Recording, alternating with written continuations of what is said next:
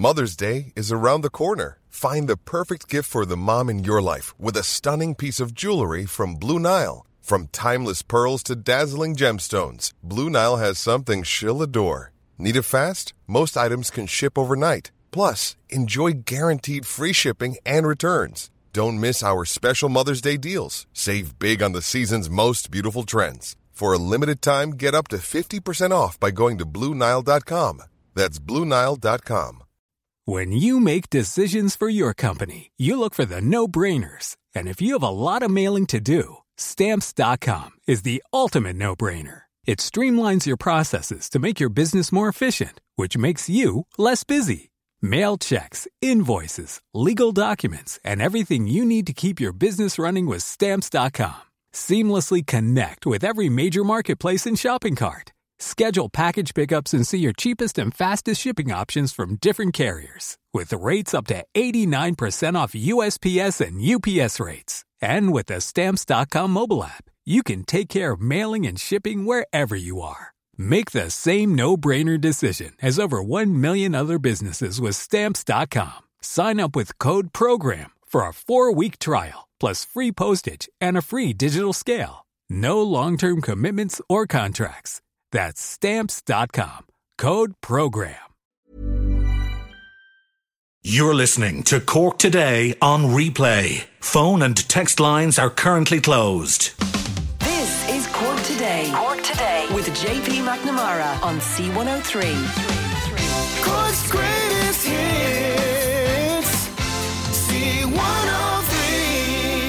And a very good morning to you. It is JP in until 1 for Patricia, who is feeling unwell today. So we're with you until 1 with Bernie standing by taking your comments and calls on 0818 103 103 or you can text or WhatsApp 0862 103 103 if there is something you want to raise on the show this morning or discuss what we are speaking about. And ahead this morning, shortly, just a lot of comments that came in to me yesterday afternoon. This was to do, and as you heard Barry say there on the news, the boil water notice uh, in Whitegate, but also in Killavullen again for I think this is the second time in only a few months. And, and I think residents are just sick of it at this stage because uh, it's a case whereby it happens once and you move on and think they can sort this out. And then it happens again uh, within a number of weeks. And this has also been the case in the likes of Newmarket and other areas of the county who are, are coming across this more and more. Uh, the reason we don't know exactly the reason why, you know, they give excuses about uh, using big words. And the simple rule of radio is don't use big words. No one cares how intelligent you are. Just use a word that everybody would understand.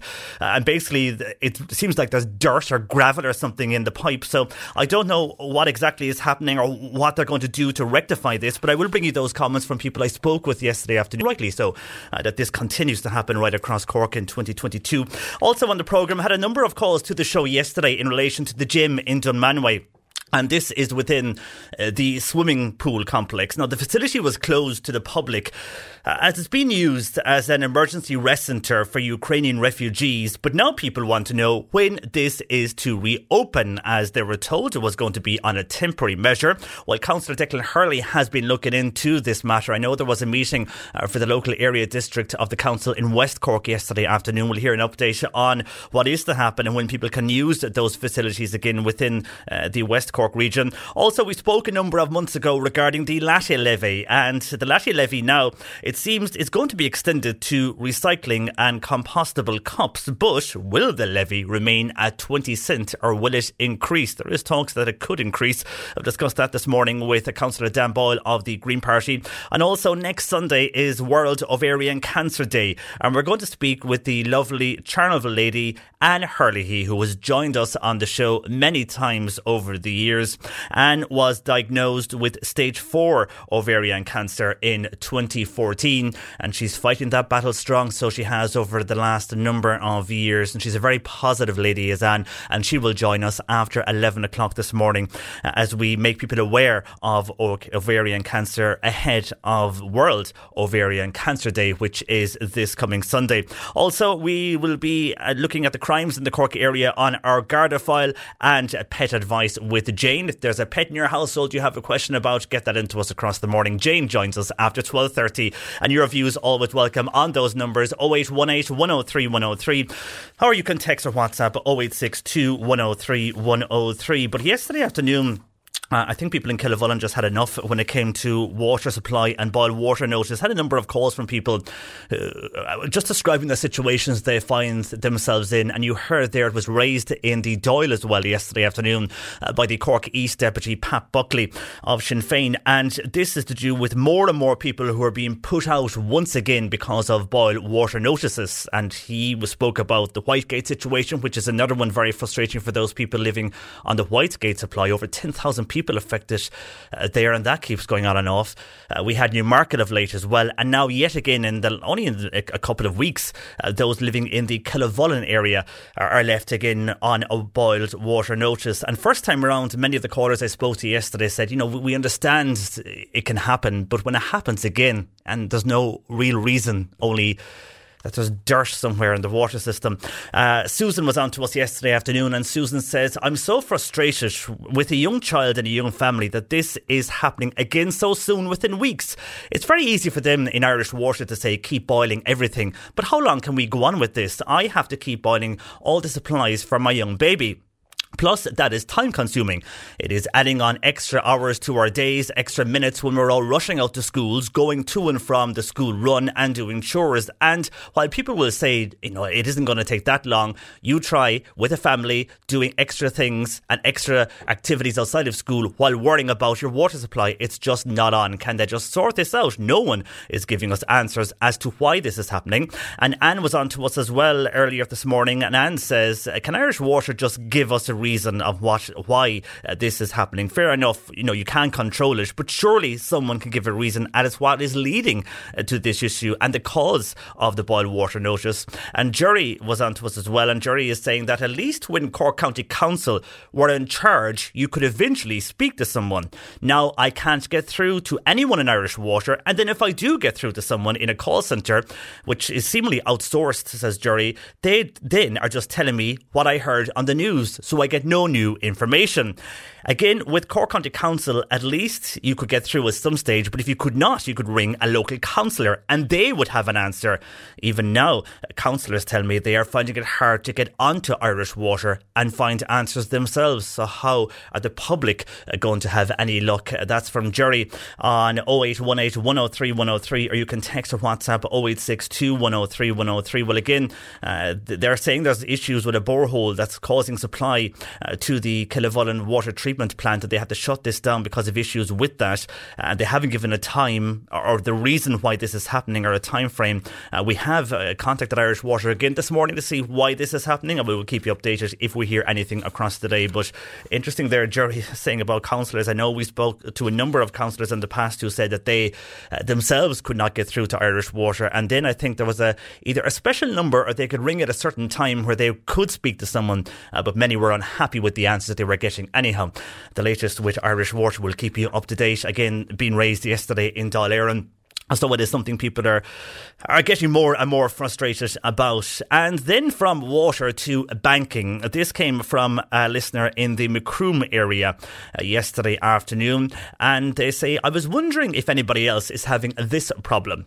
I cannot send a sterling draft from either AIB or my post office. They said new rules came in on the 1st of April this year, and I wanted to send a confirmation gift to my cousin in England. Has anybody else come across this as our listener in Macroom? And this has come up before in the show. I think it was to do with cash from uh, uh, getting a cash, I think, from an AIB bank. But in relation to this, have you come across? No, I don't know why there's an issue with Sterling Draft. I mean, myself and Bernie were talking about it beforehand, uh, before coming on air, and we were saying, could it be Brexit? But then I don't think so because why would they stop issuing sterling drafts because of Brexit? I mean, we issue them, I presume, for other countries such as Australia and Canada, where a lot of Irish people would live, and there's no issue there. So why would they stop them for the UK for sterling draft? I don't know if anybody is working in a post office or maybe in AIB. We are have contacted the post office and we are going to get in contact with AIB to see what is the reasoning behind this. Uh, but if you come across the same as our listener in Macroom, uh, trying to get a sterling draft, and you can't get one from uh, either AIB or indeed the local post office, let us know. Text or WhatsApp 0862 103 103. And last week on the show, remember we were uh, chatting with the group who are they're sowing seeds, and these seeds are sunflower seeds that they're encouraging people to set all over the country. And the sunflower is the national flower of Ukraine, and they want to bring colour to our country, considering what is happening uh, with war times in Ukraine. Well, hello to Margaret, who has sent us a, a beautiful email with a lot of various pots in the email, all I'm sure now fully sat with sunflower seeds. And she wants to thank the initiative, first of all, and also Peter Dowdall, our Irish gardener, who's supplying the seeds, but for him and indeed the interview we did last week on this, uh, for highlighting the issue because she got hers at the Presentational Pastoral Centre in Doneraile. And the joy brought to us and the transition year students from the Nagle Rice Secondary School yesterday was just brilliant. We look forward to seeing these blossom into the next few weeks and months to come. Hopefully, they will bring a smile to our Ukrainian friends when the sunflowers show their smiley heads. Indeed, Margaret, thank you for your email. And uh, great to see the pictures you sent there of the, the flowers all, all set, but also the students as you mentioned, from Nagle Rice in Doneraile, involved and looking very happy indeed in your photo. So thank you for that, Margaret. You can email Cork today at c103.ie. And we mentioned the weather earlier. Well, it's good news for the weekend because while last weekend we had a mixture with umbrellas out, uh, this weekend looks to be something different. You might have umbrellas out for a good reason to protect yourself from the sun. Uh, Saturday looks to be the nicest day for the weekend. Uh, temperatures will range from the mid to high teens, roughly around 18 degrees on Saturday. And Sunday, temperatures will go higher to 19 degrees. The reason Saturday is a better day, we'll have sunshine on Saturday, they tell us from Met Éireann, but on a Sunday, it looks a bit uncertain for the moment. They don't know if we'll have a lot of cloud uh, or indeed a lot of sunshine. For the moment, for us here in Cork, the far west of the county, we'll see a lot more cloud than North or East Cork, but that could all change when Sunday comes. But regardless of sun or not, it is going to be a dry and warm weekend, so look forward to that. Our lines are open 0818 103 103. Bernie taking your comments across the programme, or indeed you can text or WhatsApp 0862 103 103. It's Cork Today's show. Lines are open 0818 103 103. You can text or WhatsApp 0862 103 103. A lot of people in agreement with those who rang regarding the water and the boil water notice is saying in this day and age it's just unacceptable and please give us a correct answer and a correct reason. Once is enough, uh, but twice in a number of weeks is just unexcusable, uh, says Carmel. Uh, while Josh saying it's amazing when people are giving out about this while no one would pay for water. But then again, looking at the way it's going now, we're we better off because if we were paying for water and they can't give a correct reason why there is a boil water notice, then uh, why would we be paying water for? Says Josh. Well, good point, I suppose, in a way, a few people were, didn't want to pay for water, but then Josh making the point that if we did pay, we'd probably be in the same situation anyway, so we were better off to stand up to them, uh, says Josh on 0862 103 103 by text or WhatsApp. You can uh, call Bernie 0818 103 103. And regarding the gym in Dunmanway, uh, many people just asking the question what is happening. It was supposed to be a temporary measure, now it's closed. A different view from William in Glanmire, who says he's amazed that people are complaining when we can all see on the news what is happening in Ukraine. It is a very small sacrifice to do without a gym, especially in these summer months when you can get out and exercise on the outside. Well, that's the issue we'll discuss next.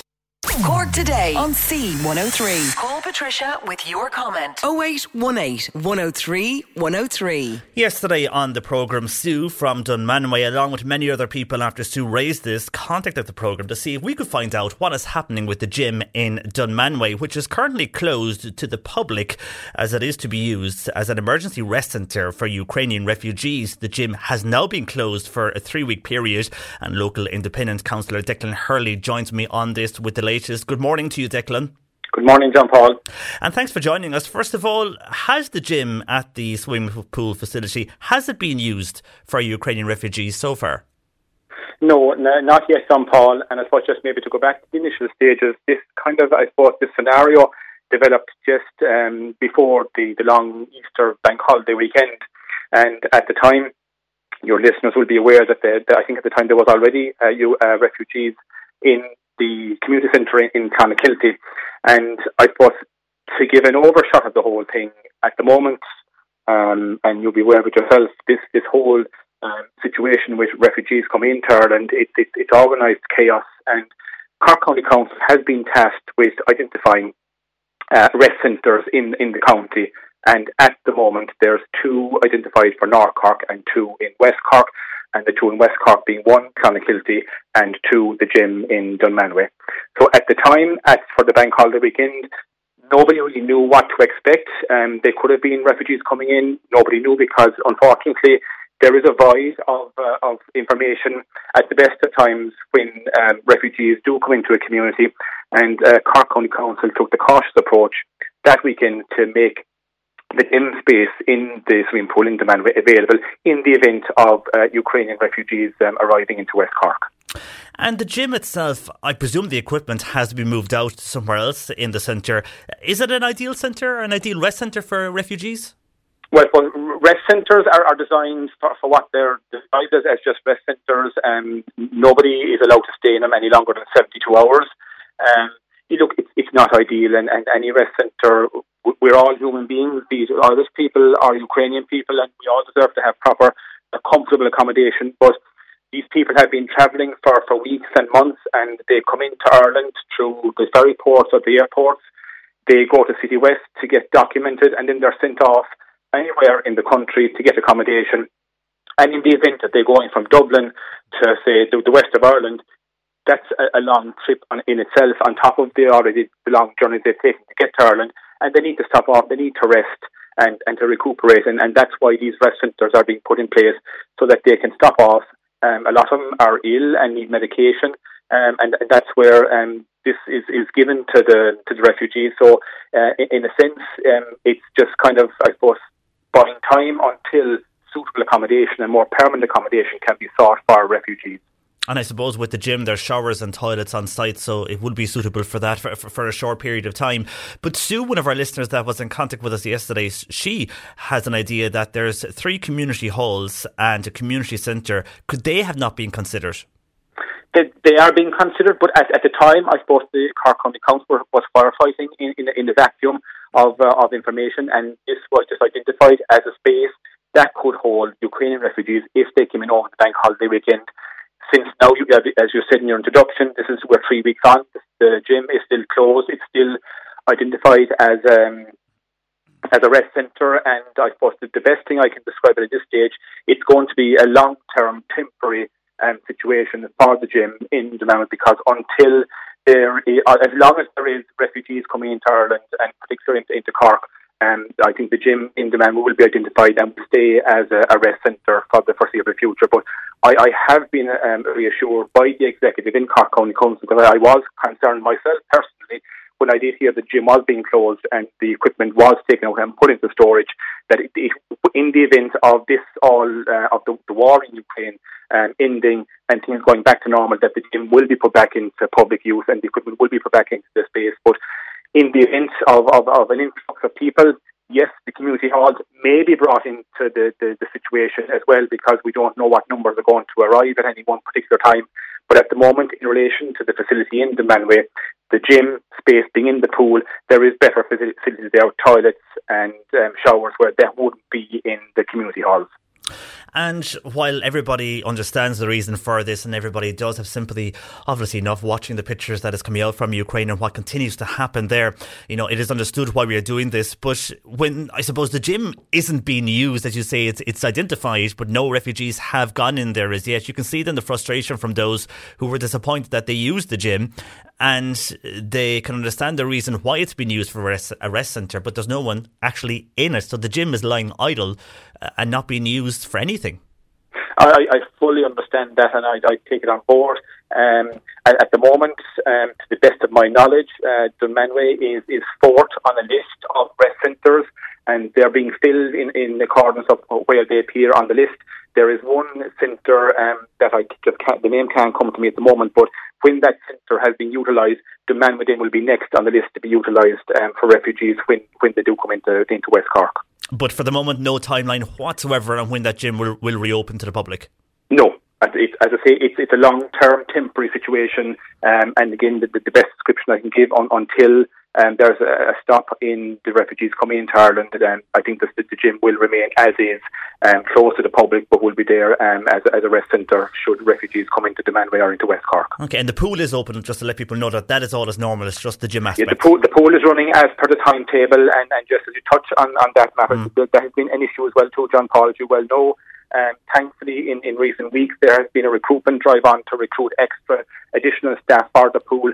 They are carrying out their induction this week, so it is hoped uh, in the coming weeks that there will be an increase in the opening hours in Dunmanway swimming pool and also additional classes put on as well too. So that's that's a positive uh, in, in in the scale of things, but that's um, something for your listeners to take on board is that there is additional staff coming on board and there will be an increase in the opening hours. It may not be ideal, but it's a stepping stone. It's, it's a first in, in getting uh, the pool up and running to what it should be. True, going in the right direction as opposed to the other direction, I suppose. Very finally, Declan, this is something now not in your area, uh, but I'm going to ask you about it because we got a lot of calls yesterday from people in various areas where there's boiled water notices, mainly in North Cork. Uh, one of the areas is Killavullen, and they've received another notice within a few weeks of the first one. And why the frustration when you get the first one is fine, but when you get a second one and there's no real reason why, and it's the same reason as the first time around, you can understand the frustration that people are saying, why aren't they sorting this out? A lot of people have been on to us to say, at least when Cork County Council were in charge, you could speak to someone or you could speak to a councillor. And I know at the time we spoke to many councillors who themselves, when they rang Irish Water, they could not get to speak to anybody or they were getting the same answers that was already on the news. Has that improved or are you still in a situation from a councillor point of view that you can't get information from Irish Water in relation to something like a boil water notice or, or something different? It, it certainly hasn't improved. I, I'd say it has gotten worse, if, if anything. Oh, um, we, we, as elected members, are pulling our hair out every day of the week because, again, um, Dunmanway in West Cork is no different to any other part of the county. Um, we have water breaks and burst mains. We, we, thankfully, we don't have um, boiled water notices as much as other parts of the county, but trying to get information from Irish Water, up-to-date information, is like looking for a needle in a haystack. Totally unaccountable nobody at the end of the phone. We have requested time and time again uh, for officials from Irish Water to come in, meet with elected members, and, and discuss particular problem areas in the county. And our requests don't even be acknowledged. That's the level of engagement we have with Irish Water. And up to about maybe a month or six weeks ago, we actually called on the Mayor of the County of Cork to write to Irish Water in her capacity as Mayor of the County to get some officials to come in and meet with us because the current facility we have by engaging with Irish Water, our monthly clinics in County Hall, the people that we go to meet with our problems or issues in relation to, to water or wastewater are just administration staff. They have no idea what we're talking about, where the issues are, or what kind of timeline is involved. The people that are in the know are hidden away in their ivory towers, and, and nobody will disseminate the information that's needed on the ground. And particularly, John Paul, at weekends, should water uh, a water main burst or by notice, it's just you're just guessing from Friday until Monday to know what's happening when it's going to happen. Um, you might maybe, hopefully, maybe get a, a local water curator that might know what's happening, but a lot of the work then is subcontracted out to different uh, contractors, and it depends on how busy they are, then how quick they can get to a scene to uh, repair a, a burst uh, a burst pipe. But it, it's most frustrating, and I can I can understand uh, the, the public in, in North Cork as well too dealing with this on a, on a regular basis. But it all boils down to infrastructure, lack of investment in infrastructure. If if what they had put into Irish Water was given to Cork County Council years ago, we wouldn't be in this mess now. Very true, and I mean, if the local authority can't get to speak to those who run the different systems within Irish Water, the public can really have no choice or, or, or, even choice to ring them if they got, you know, they're getting the same information that we have, but they want further information. And I mean, in relation to Killavullen, uh, the tur- turbidity is the word they're using, which basically is dirt and gravel and so on and what, water, what, yeah. what not. Now, why they can't say that, I don't know, because that's confusing people then in itself. They're going, what the hell is that? Um, I mean, I have you similar issues that you can explain from the West Cork area where it's frustrating, where this is happening? Now, there's no boil water notice has been issued for West Cork, but when you see uh, East Cork and North Cork getting these and no one can get answers, I mean, where do you go from if the if the mayor of the county has to send a letter to get them in? I mean, uh, where do you go from here if they won't even reply to the mayor or, haven't as yet? that, that that that request was sent to Irish Water about six weeks ago. Six and weeks? I, six weeks ago, And nothing back? I, nothing. I asked the mayor Ah, in relation to uh, a, um, a, a response, and not even there wasn't even a response. Not to mind the confirmation that they would attend the meeting. But it's it's an absolute joke. And, That's just rude. Um, it, it is totally rude, and like we, we elected, and even at council meetings, we have water services within the jurisdiction of Cork County Council. We would raise a problem area in, in West Cork or in, in any part, um, North Cork or East Cork, um, the, the, the response we get back um, uh, water is no longer um, a facility for Cork County Council. It's water, uh, an Irish water issue, and take up your issues with Irish water. But then you can't because no one's answering the phone in Irish water. No. And no. no one's replying back to emails or anything. No. Or, a lot of the time, John Paul, we're depending on what posts go up on social media. That's the up to date information we're depending on as public representatives to give to the public out there. When they ring me, when they ring my colleagues, um, we're as much, our, the general public are, are as much know as we are as elected members to get information. But that's not, not, good, enough. That's not good enough no. because that's the same information as everybody else has. You need to know the exact reason why this is happening, and just saying that the water is going to be restored in four weeks or to how to boil or how to operate within a boil water notice, it's just not good enough. We, will wait and see what happens with this, Declan. It's something that has really annoyed listeners over the last while. I know it was raised as well in the Dáil yesterday um, by Cork East Deputy Pat Buckley. The frustrations are running high with it, so we'll wait and see if there's any update uh, from them. You might let us know if they do come back to Absolutely. yourself or indeed to the Mayor. Uh, for the moment, thanks, Declan, for joining us this morning. Thanks, John Paul. Thank you. That is uh, Councillor Declan Hurley there regarding, first of all, the gym in Dunmanway, what is happening there in relation to it being used as an emergency rest centre for Ukrainian refugees. It looks like the gym will remain closed for a long while to come. And also, Irish Water. I mean, when you, uh, the, so the callers we got yesterday, I mean, you can see the, hear the frustration from those callers, but yet again, uh, you can hear more so the frustration in Declan's voice when a local representative, somebody, you know, elected for the area and the local authority can can't get a response from Irish Water to come and meet those who were trying to send information to the public. Uh, yeah, you just wonder where did it, how did this all happen? Uh, or who the hell is running the whole thing anyway. And maybe you've been trying to deal with them as well. Let us know 0818 103 103 or indeed text or WhatsApp 0862 103 103. By the way, we have reached out to Irish Water again to find out exactly what is happening. In fairness, they have sent an email the first time around uh, advising of the boil water notice. We've asked them what is happening uh, again or an update on this. So if we get anything, we will bring that to you. On the way though, if you like your cup of coffee, well, the Latte Levy, and you thought you'd get away with it because you'd have a recycling cup or a compostable cup, you may not. And will the levy increase? Discussing that next. Cork today on C103. Text or WhatsApp Patricia with your comment. 086 103 103. Coffee cups that are compostable or recyclable will not escape the so called latte levy, which is to be introduced to discourage the use of disposable containers. Green Party councillor is Dan Boyle joins me on this to discuss this issue. Good morning to you, Dan. Good morning, John Paul. Uh, it's an important move, Dan, but I know the Environment uh, Department came out earlier this week and it's been hinted that the levy could be at least 20 cents, but it could go up to one euro a cup. Is that rather a revenue raising than the whole idea of getting people to use single use containers and use education more rather than monetary reasons more? Uh, well, it's 20 cent uh, initially, and it's the same principle that would have been used for the plastic bag levy uh, that it started, I think it was five cents and then 15 cents and, and came to its current level. Uh, but that didn't happen immediately. It happened over the course of a number of years. Uh, but the effect uh, of, of, the levy was that uh, we reduced plastic bags by 95%. Uh, and the hope is by having a similar approach in relation to lar- largely disposable cups uh, that we will we'll achieve the same with, with this particular levy. And the biodegradable cups then that we are associated with, I mean, are they still associated with littering? Is, is, that still becoming a problem? And I mean, we all did go down the route of getting used to the plastic bag levy. Will it be the same though for, for this when I suppose this is going to affect smaller retailers in coffee shops, which have popped up a lot more over the last few years? Well, it, it, means that there'll be increased use of reusable cups, uh, and uh, the the difficulty with the biodegradable uh, cups is that uh, first of all there are different levels of of degradation uh, with the cups themselves, uh, and even with the best of them, the period to biodegrade is, is quite long. so when you're for instance, uh, using it uh, uh, with other materials you might be composting, for instance, it, it isn't particularly helpful because it takes far too long.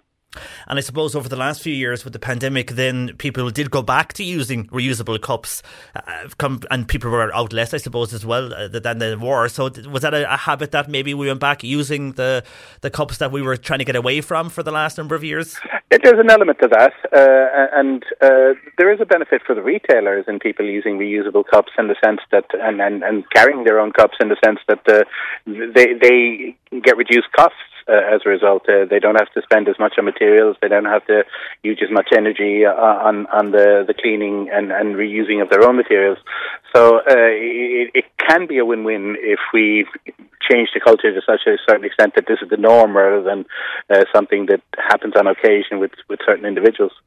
And cafes, some are getting better at letting people use their reusable cups, and they're actually giving money back. That if you have or do use a reusable cup, you'll get twenty cent off a coffee, and that's in some uh, cafes now, not all. Do you think that would be an idea? Maybe if the money is raised from the new levy, that that could be given to retailers so they could use these incentives to get people to bring in their own cups. Well, I, the, the, the plastic bag levy, for instance, uh, the, the proceeds of that goes to an environment fund, and uh, that's recycled into uh, environmental projects and environmental education projects. So I, I, can see no reason why there can't be incentives used from the environmental fund that would encourage retailers to uh, to engage in best behaviours. And will the same happen with, with this? Will the uh, money be ring fenced? Uh, well, the environmental fund is open to any kind of uh, environmental purpose or to overcome obstacles that people might experience in, in bringing in new uh, environmental policies. So, if the case can be made, there's no reason why technically the money can't be used. So, but they haven't said yet that it will be used for environmental well, projects. Well, the, the, the, thing with an environmental fund is that uh, it, it is somewhat uh, loose in the sense that uh, you know you have to leave it open for other contingencies and, and difficulties that might happen along the ways. But the principle of using the fund to assist retailers is one element that an environmental f- fund can be used for.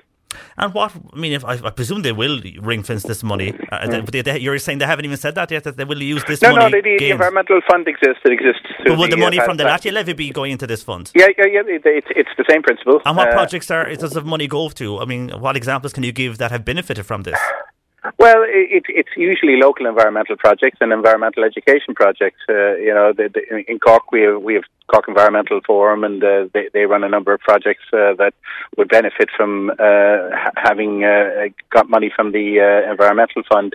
Local authorities get money for environmental projects from the environmental fund. So.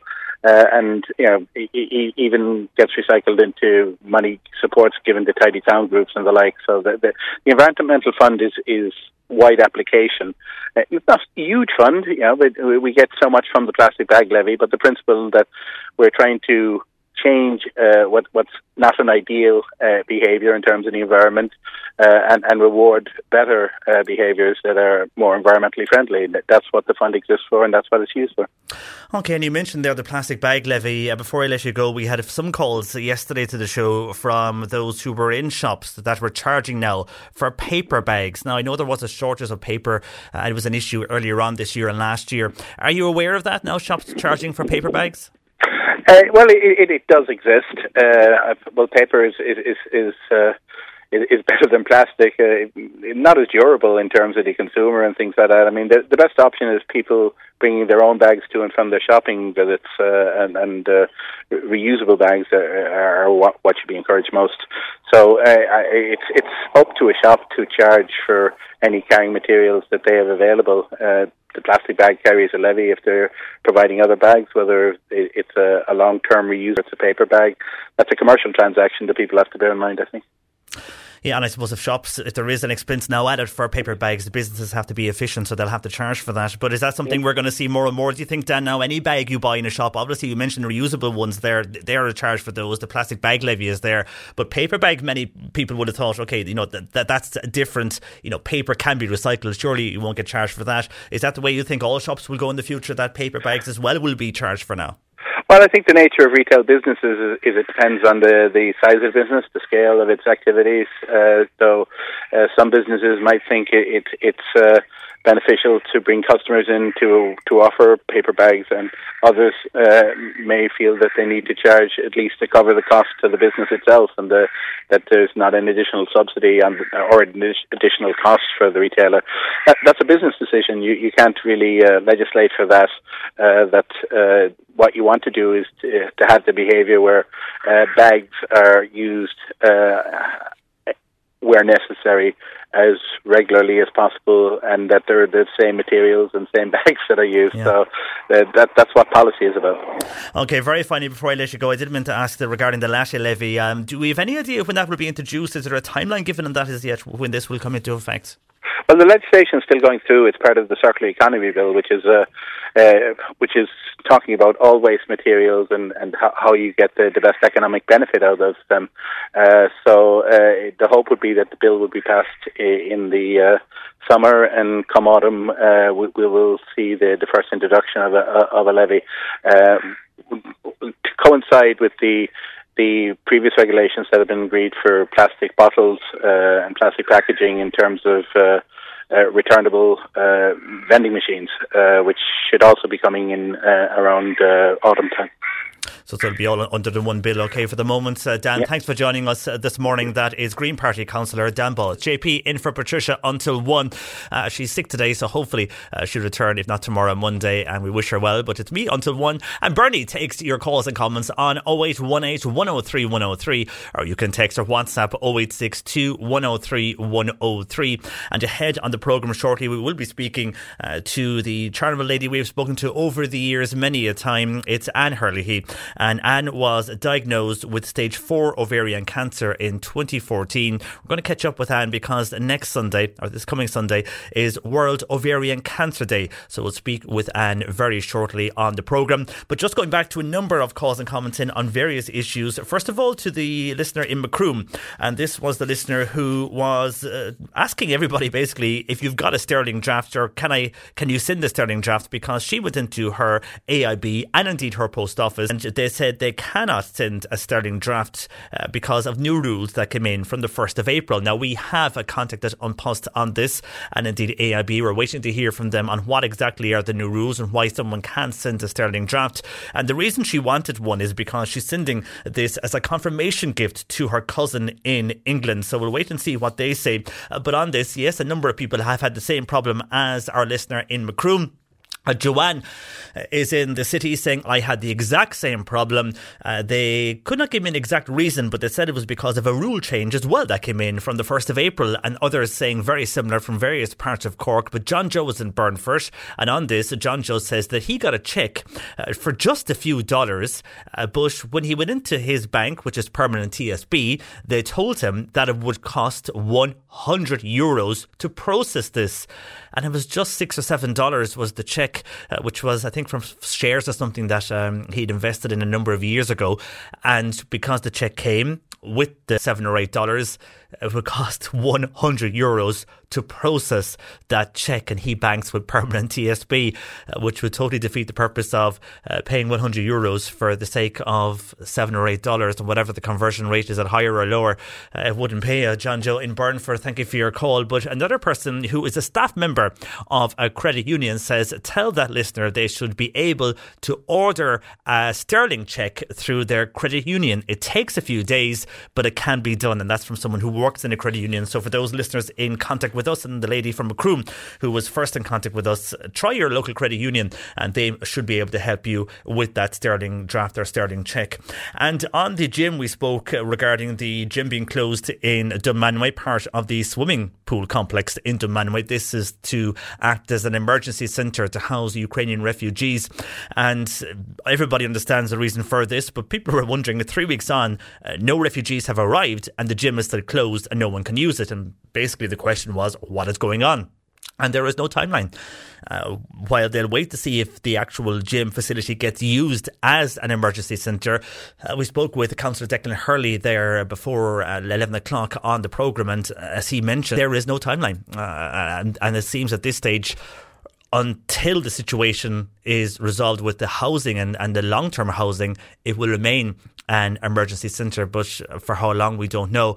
And then other comments on this. I know we had a few pe- from people saying that, you know, considering what is happening in Ukraine, surely people can do without a gym for the summer months and can, you know, walk more or exercise on the outside. Well, responding to that, then John in Kinsale uh, says, look, we can't even house our own here in this country. So uh, John feels we should be looking after our own first at this stage. But his bigger question is, who is paying for all of this? Well, they have said it's coming from a reserve fund And this fund was part of the COVID fund that now has transferred into this reserve fund that will deal with the intake of refugees from Ukraine. And somebody on WhatsApp says, uh, so people go to the gym for good reasons. Many do this for their own mental health. Now that the gym is closed, where do they go? To another town? Have to drive there?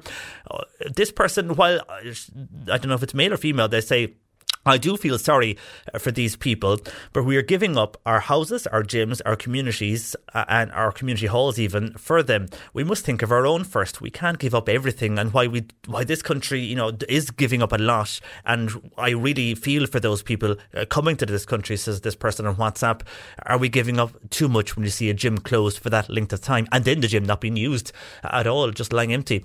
Uh, there are some of your uh, comments regarding the gym in Dunmanway being used as an emergency centre, but being left idle and has not been used as yet and has not seen refugees in that facility. And your viewers are welcome. Text or WhatsApp 0862 103 103. On the water issue and the boil water notices, we've got a huge volume of calls on this uh, across from all over the county. And when we spoke and we asked this to Declan Hurley towards the end of the interview, just because callers were saying when they when the water was under Cork County Council, and uh, while people may knock the local authorities across the country, at least they said they could speak to someone. If they could not speak to someone, they could speak to a councillor who would have the answers. Now councillors or callers were saying don't have the answers. And I was aware a few months ago, uh, a number of local councillors came out saying they could not get in contact with Cork County or with, with Irish Water to get information on why there was a boil water notice, the reasoning for this, or why there was a water break. So we just asked Declan towards the end of the interview, and he said that it's still the same. They cannot get any information. All they get information, uh, the information they get is already on Irish Water social media, or indeed we have it on our news, so it's out there in the public domain. But digging in deeper on what the reason is, they aren't getting any information, and it's got so bad that they actually wrote the mayor of Cork County on behalf of Cork County Council has written or emailed to Irish Water and even the Mayor Gillian Coughlan six weeks ago still has not got a response for someone from Irish Water to meet, and this is someone on hire, someone in communications, or someone anyhow to meet with them uh, within County Hall, and that reply hasn't been sent back to them within six weeks. So if the local authority can't get to speak to them, how the hell are the public going to get information? Uh, it's a really frustrating situation, and we have a number of calls uh, on this, and we brought a lot of them to you before 11. This is just one more, an example of the frustration in the area. Tony is in Killavullen, and Tony says uh, turbidity, as they're calling it, or turbidity, as they're calling it, it's a fancy name for suspended solids in the water. And as we mentioned that earlier on in the interview, and it is just basically dirt and solids or whatever that's in the water. And I don't know why they just, that confused people then because no one knew exactly what that meant, but basically it's dirt. Uh, and as Tony goes on to say, he says, we don't know, though, what harmful substances are actually in the water. They mentioned the bore well. What depth is the bore well? What tests have been done? Has anyone become ill due to the water? This happened again at Easter, and is it a coincidence that it happens on holiday weekends? Tony asks. Also, he's asking the question was anybody spreading slurry in the area? Could that be the impact of it? Why is this happening? But all those questions locals have put to Irish Water, and they have heard nothing back, only the same information that we have regarding the dirt in the water supply and the borehole or the bore well. Uh, and again, no one has answered any of the questions that locals are putting to them. And that's just one area of Cork. There's other areas that are in similar situations, but I think for Killavullen it's happened again so close uh, that it's leading to frustrations. Anyhow, your views are welcome. It was raised yesterday evening in the Dáil. We are going to go back to this story again tomorrow just because the level of calls we've got on it. And then when you hear uh, the local authority when they write to them uh, or email or whatever that is, and they get nothing back six weeks later. I mean, questions do have to be answered at this stage. Uh, you can't ignore uh, people when they're trying to get to the answers of why they have no water supply. Anyway, your, views are welcome on that uh, on uh, to Bernie on phone 0818 103 103, or you can text or WhatsApp 0862 103 103. And uh, a bit of help here uh, because a person has found for a Volkswagen and a key for a Hyundai. They were uh, found together at Lumberstown near Coolama Cross. Now they have been left into the shop in Ballyclaw. So if you are missing a Hyundai key or a Volkswagen key and you were around the Lumberstown area yesterday, uh, both those keys now are in the shop in Ballyclaw. So hopefully they'll go back to their rightful owners. C103 Jobs with Munster Technological University. Enhance your career prospects with MTU's range of full time, part time, and professional courses. Succeeding together with MTU.ie. Maxall in Clonakilty have vacancies for full and part time sales assistants. You can email your CV to hr at cantillangroup.ie. The Alzheimer's Society is recruiting home care workers for their North Cork home care services. Submit your CV and a cover letter to recruit at alzheimer.ie. And a part time hairstylist is wanted for a salon in Togher. You can call Julie on 087 6501391 or email Julie's Hair Togher at gmail.com. You'll get these details and more online now. Just go to c103.ie forward slash job. You're listening to Cork Today on replay. Phone and text lines are currently closed. Cork today on C103. Call Patricia with your comment. 0818 103 103.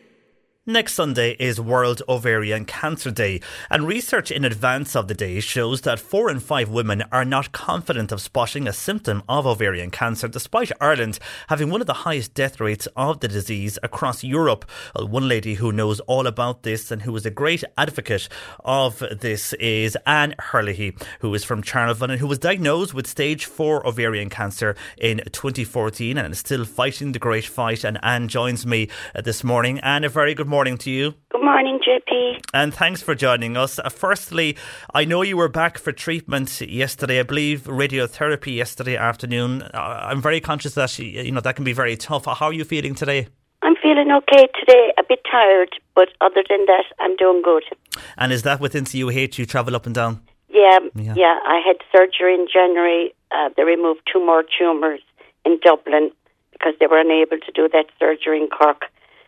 So that took a lot out of me, more than the radiotherapy, I think. Yeah, surgery can't do that. It, especially mm. it's intensive removing tumours and they're long.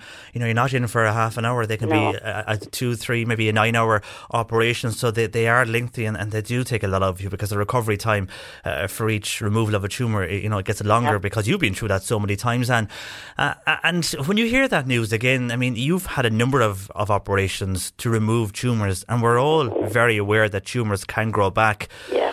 I mean, when you get the news again that a tumour is growing back, what goes through your mind in that situation? Well, I was very upset this time because, I mean, I had the radical radio um, hysterectomy, the first surgery in 2018. Then I had another tumour removed from near my hip the year after. And I was saying to my specialist, I was saying, look, you're after taking away parts of me that aren't really important. You know, I'm in my 50s now, I'm not going to be using them anymore. What I'm worried about is the next tumour I'm going to get. It's going to be in an organ that you can't remove, that I can't do without. And that's what happened. I mean, last year, as you know, it was very hard to go and see your GP. Um, I was suffering with a chest complaint, so I was sent in and out constantly for PCR tests I was finding it difficult to breathe. I was having tremendous pain in my back and my side, and it was an incidental finding of two tumours, then one in my lung and one near my spine, that set the whole scenario off again. And they removed those this time around in yeah. in the last operation, and I mean the lung is yeah. a complicated area, as you know well, Anne. Yeah. And I know that myself, having a tumour removed from the lung. I mean, the spine and the lung, that area, I mean, it takes a long recovery. Uh, but but the idea that they have to go in and remove, did they have to remove a lot of your lung? Uh, they didn't have to remove any of the lung, really. Okay. Well, they removed the tumour and, you know, the area around yeah, the tumour. lobe, maybe. Yeah, and the same then in the chest wall. They had to have two surgeons because it's so near the spine, they were afraid that it would damage the spine. And that's the fear they have now at the moment with radiotherapy, that they have to be so careful in case the spine is damaged during this. Yeah. So I'm damned if I do, and I'm damned if I don't. Well, exactly. And I mean, the yeah. conversation. Did you have to have that conversation? Yeah. I know I did that. Yeah. Uh, beforehand, before they do the operation, that there's a chance you, you may not walk. There's a chance you, you, could be fine, but that, that there's that risk. That's what there is. That you know, you, it could really affect your, your balance or affect your ability to walk. Yeah, yeah, exactly. But we'll do anything to stay alive. Well, that's exactly the thing. I've, and you know one thing, and I and, and I feel this with you over the last number of years, and a lot of people have have said this every time you come on. You're just so positive about uh, what you're going through. You you come out with a smile. You go to events. You're dressed up. You look fantastic. And do you feel that has a lot to do with overcoming something like this? I mean, I mentioned there in the intro, you have been diagnosed with ovarian cancer in 2014 and you still fight the cause. I mean, positivity, and a lot of people laugh when I said this, but I think positivity has a huge part in staying alive. Oh, it does. Now, it's very hard to stay positive all the time, mm-hmm. and you're kidding yourself and those around you if you're even trying to put on the act of positivity all the time. You know, you're trying to stay strong for your loved ones but there are days there when, you know, you just can't do it anymore, and that's when you need their help. But when you're diagnosed, I think there are two responses. You either practically melt into the floor with shock and hope for the best, or you start picking yourself up and go, right, what are the steps I need to do to stay alive as long as I can? And I saw you with a photo of your granddaughter Ava on her confirmation day last week. Now, this was a very special day. Outline why this was so special. Uh, of confirmation day is always special, yeah. uh, but but this was extra special for you. Well, Ava's my eldest granddaughter, and when I was diagnosed, she was just four or five, and all I wanted to do was get to her communion, which we did, and you know that really excited me. I got to that stage and I didn't think I'd reach her confirmation, especially the way I was in January, you know, and I was feeling so bad afterwards. But we had her confirmation last week, and as she said, Nana, it was the happiest day just to have you there. And you said you couldn't, you know, that you mightn't be there, but there you were, you know, and she was picking out what I had to wear because I've lost so much weight. All my clothes were hanging off of me. So I was feeling down over that. So she came in the night before and she was going, wear this, wear that, you'll be gorgeous, you know. So it just, oh, it did me the power of good just to be there for the for her confirmation and to see her because she's got so tall and everything. It made me so proud. It made me so proud. And she has got very tall and so grown up. And she's a great taste in clothes because you looked gorgeous and you looked fantastic, I must say now. Yeah, thank you. Thank you. So Ava might have a future in the fashion world. She might. I mean, she has that. She has that figure for us anyway. Yeah, she has indeed. She has. And just, I mean, the main reason we're chatting to you today, apart from checking in to see how you are, is to raise awareness, and because this coming Sunday is World Ovarian Cancer Day, and what better way to uh, discuss this is with someone who's going through it and knows very well, like you. Yeah. And I was mentioning the research there. Ninety four percent of women did not recognise any change, or indeed the loss of appetite, as a symptom. Are there a lot of symptoms associated with ovarian cancer, and were you aware of it, or were you even? Did you know yourself at I, the time when you were diagnosed? No, I've never, I never heard of ovarian cancer pre-diagnosis. I mean, I I heard of cervical cancer, and you went for your smear test, which I was adamant to do every two years at that stage, but it was never brought into my realm of possibility ovarian cancer. So when I became symptomatic of this illness, I didn't know what was wrong. I mean, I was going to my GP, and each symptom, well, it, my GP wasn't there at the time, it was a GP, and each symptom was being treated as uh, a, a, a symptom on its own. It wasn't combined as symptomatic of ovarian cancer because there are so many symptoms attached to ovarian cancer.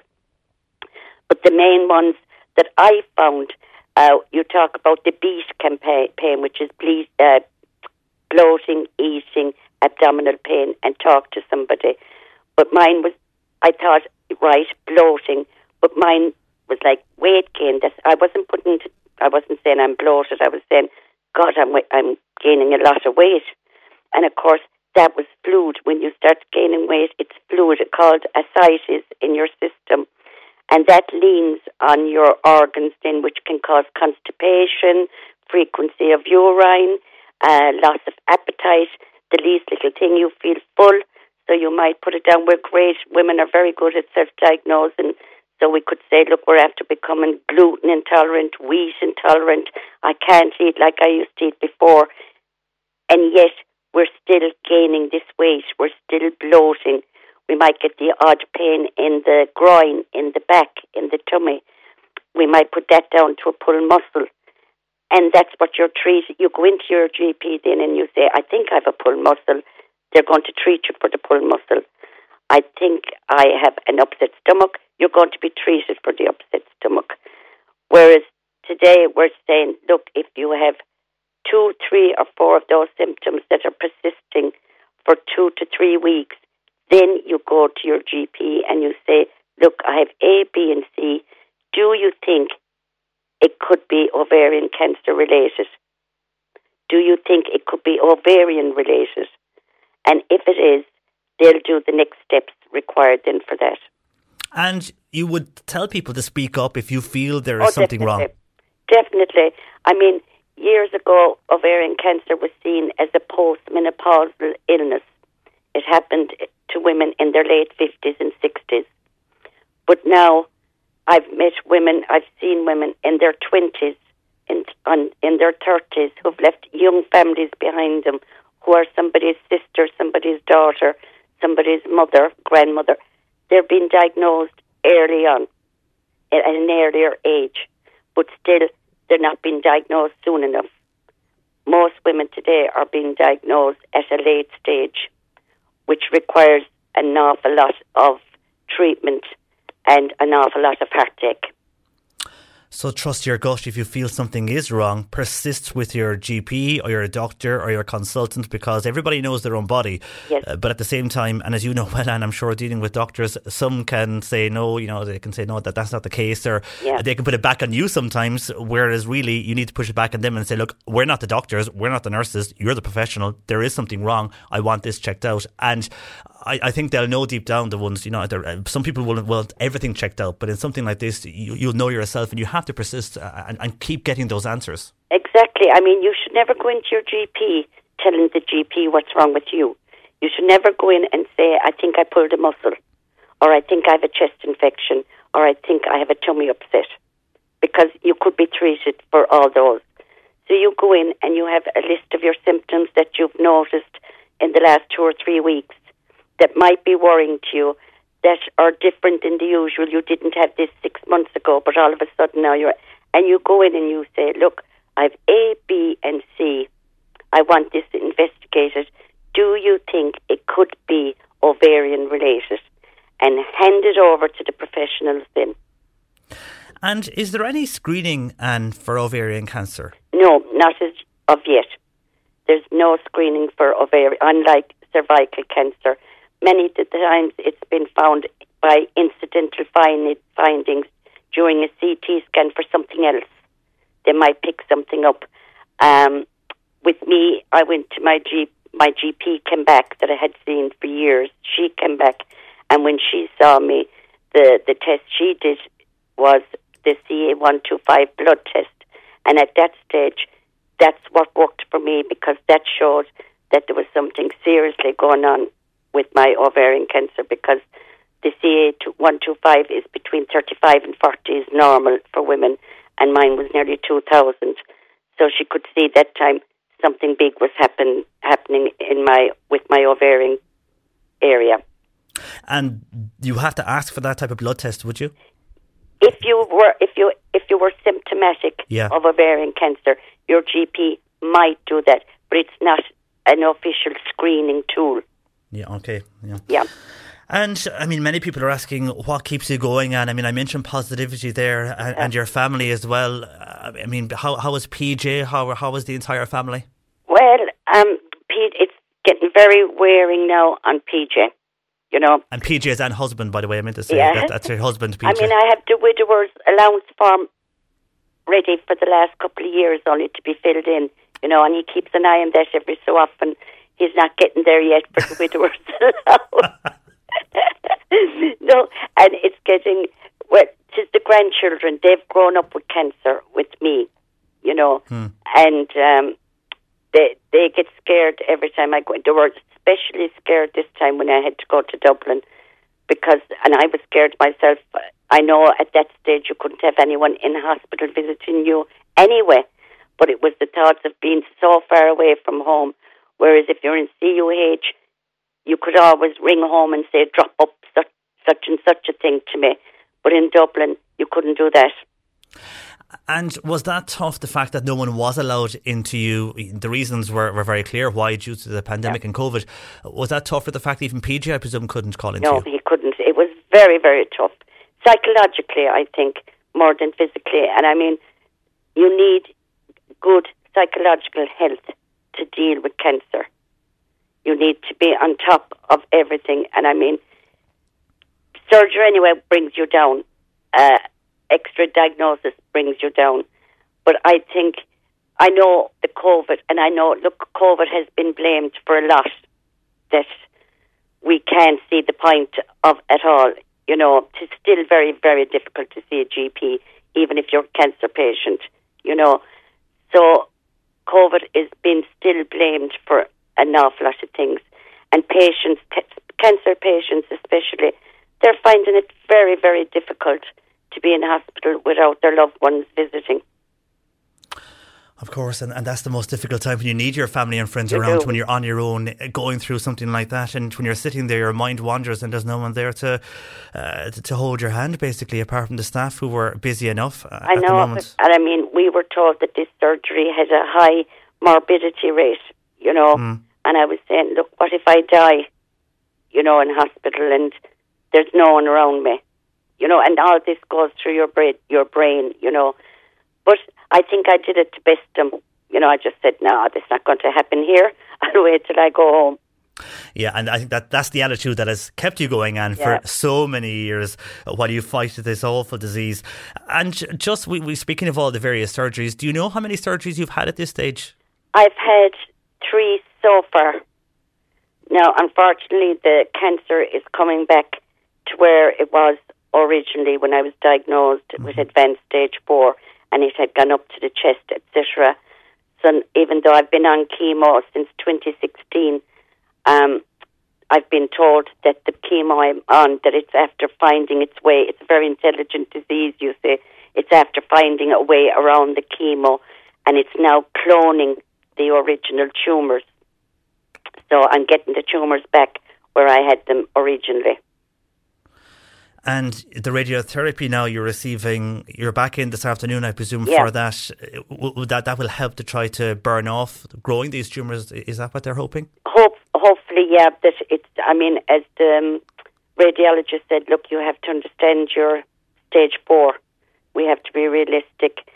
We're going to do a curative treatment on these two areas, but we're still going to be. You know, it's not going to cure you of cancer, and I just said, like, I realised that, you know, all I want is the the treatment per uh, tumor when it does crop up. And how long more will you be in and out now of CUH for radiotherapy? Have they given you a timeline? They have said five to six weeks. So that, that that's tough on the, on the body, but also tough you up and down from, yeah. from Charleville to Cork. Yeah, yeah, it is. Well, I don't mind. You'd kind of put up with that. It's just you have the fear of what side effects. I mean, yeah. my gullet, they said, could be affected, which will help. I won't be able to eat properly. My spine, um, my heart, and my lung.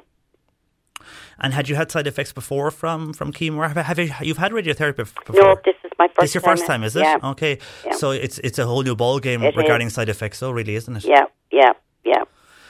But Okay. we'll get through it. You will, you you know, there's nothing we can do. Just keep on the the fight. As my grandson said, I'll be getting my communion next year. I want you to buy my outfit.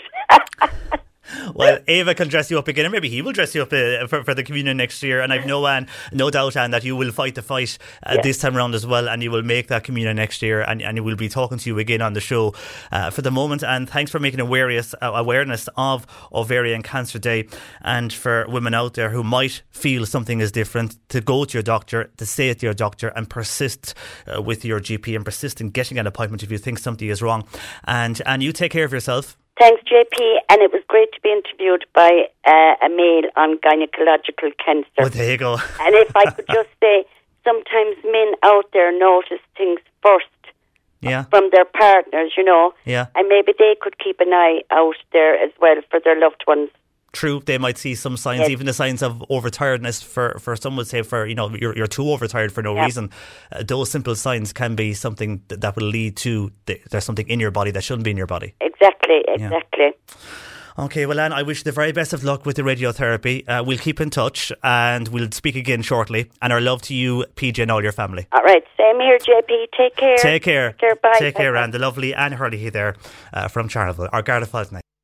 Cork today on C103. Text or WhatsApp Patricia with your comment. 086 103 103. And it's time for this week's Garda File, and I'm joined in studio for his final Garda File by Sergeant John O'Leary of Mallow Garda Station. John, a very good morning to you. Morning, John Paul. And we'll talk about your final Garda file in a few moments. But first, we must look at uh, various crimes in the area. And this is something we spoke about last week, and I think people need to be careful. Uh, this is, first of all, the theft of two cast iron chairs from a garden. And uh, Gardaí warning our people just to be careful now of their outdoor equipment as we come into the summer season. Well, John Paul, the, the cost of that equipment is, is astronomical, like, you know, and when you have a nice two cast iron chairs that this lady had in her front garden on the lower road in Cobh, and at the early hours of last Saturday morning, the 30th of April, at around 5.15am, she was awoken to see two men taking the two chairs and putting them into the, a low, what she described as a low trailer, which was being towed by a black jeep.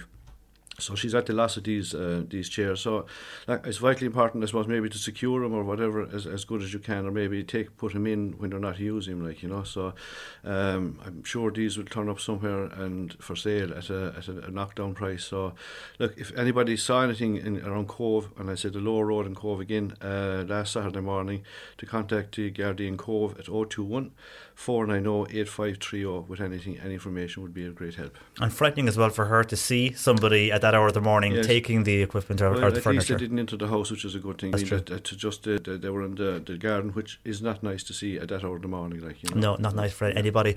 And then uh, something unfortunately also on the increase is the theft of uh, oil from homes. Uh, this is something that happened in Mitchelstown last Thursday.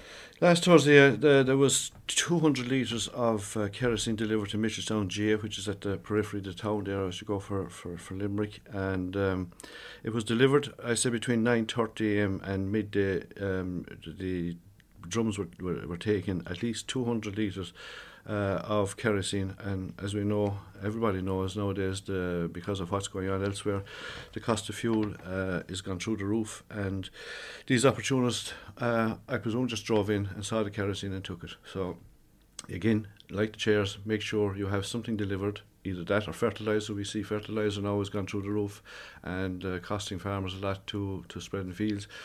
You know, if you get a delivery of fertilizer, kerosene, heat, home heating oil, whatever, make sure you secure it uh, because it is a very valuable commodity at the moment. It is as prices increase, and a warning also. I mentioned homes there for businesses or indeed community halls or like that, the local GA hall, uh, to make sure you have your uh, equipment secured or the oil tank secured because they're The targeting everybody. It's hard to secure the oil tank, but there's there's locks there you can, can get for Mm. them, like you know, and just make it awkward for them. I know they can damage. They have no hesitation in damaging a pipe. and There's nothing you can do about that. But just make it hard for them. Maybe conceal it, put a covering around it, and lock it on. I know it's a lot of work, but I suppose for the sake of you know uh, putting a frame around an oil tank. The cost of that and losing oil fill, uh, I think it, it balances out in the long run. Like you know, It does just make it hard for them to get to your, your, your property. And hopefully that will deter them while Yeah. they, even though they try and do it, someone might spot something if it's Yeah. hard for them to, to get Yeah. the grasp it.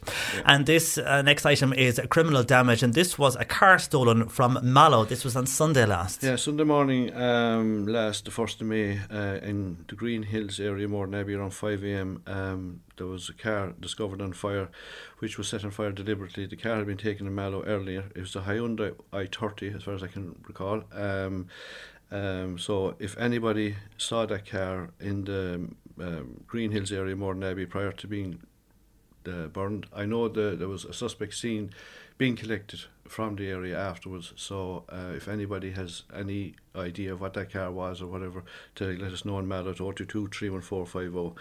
Um, I think the car may have crashed, so he, you know, to, to get rid of the evidence, he decided to burn it, like you know. So.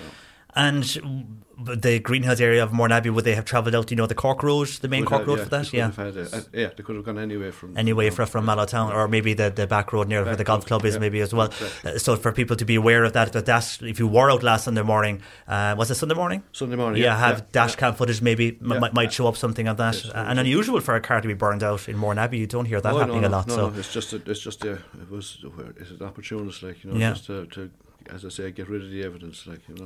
Yeah. Okay, hopefully somebody might be able to shed light on that one. And also staying with cars, uh, just a reminder for people: if you are parking your car in many amenities, that people are now going for walks in the forest areas just to keep your valuables out of sight. We still have uh, uh examples of theft, unfortunately, going on. Jean Paul, I'm a long time at this game, and as uh, every time I come on, I have to repeat this, and this is the last time I'm going to be repeated. But um, look, when you're going for a walk, we have the like the walks of Mount Hillary all around the place, up Killavullen, lovely walks. You don't want to come back to your car with the windscreen or the side window broken and your handbag or laptop taken from it. So if you're going for a walk, you don't need this stuff. Put it in the boot or leave it at home. When somebody comes to as passing by and they see a car and they look in, there's nothing there, they're going to move on. So, the, as I say, keep your property out of sight and you should have no trouble and enjoy your walks, especially a fine day like today. exactly, because they are out there looking. For, yeah. They're not um, just going up for the walk themselves. They're looking to see what's hanging around the car, and if you're leaving it there, it's in this, sight. These boys make their money out of this. These yeah. people make and and they have no hesitation in putting a.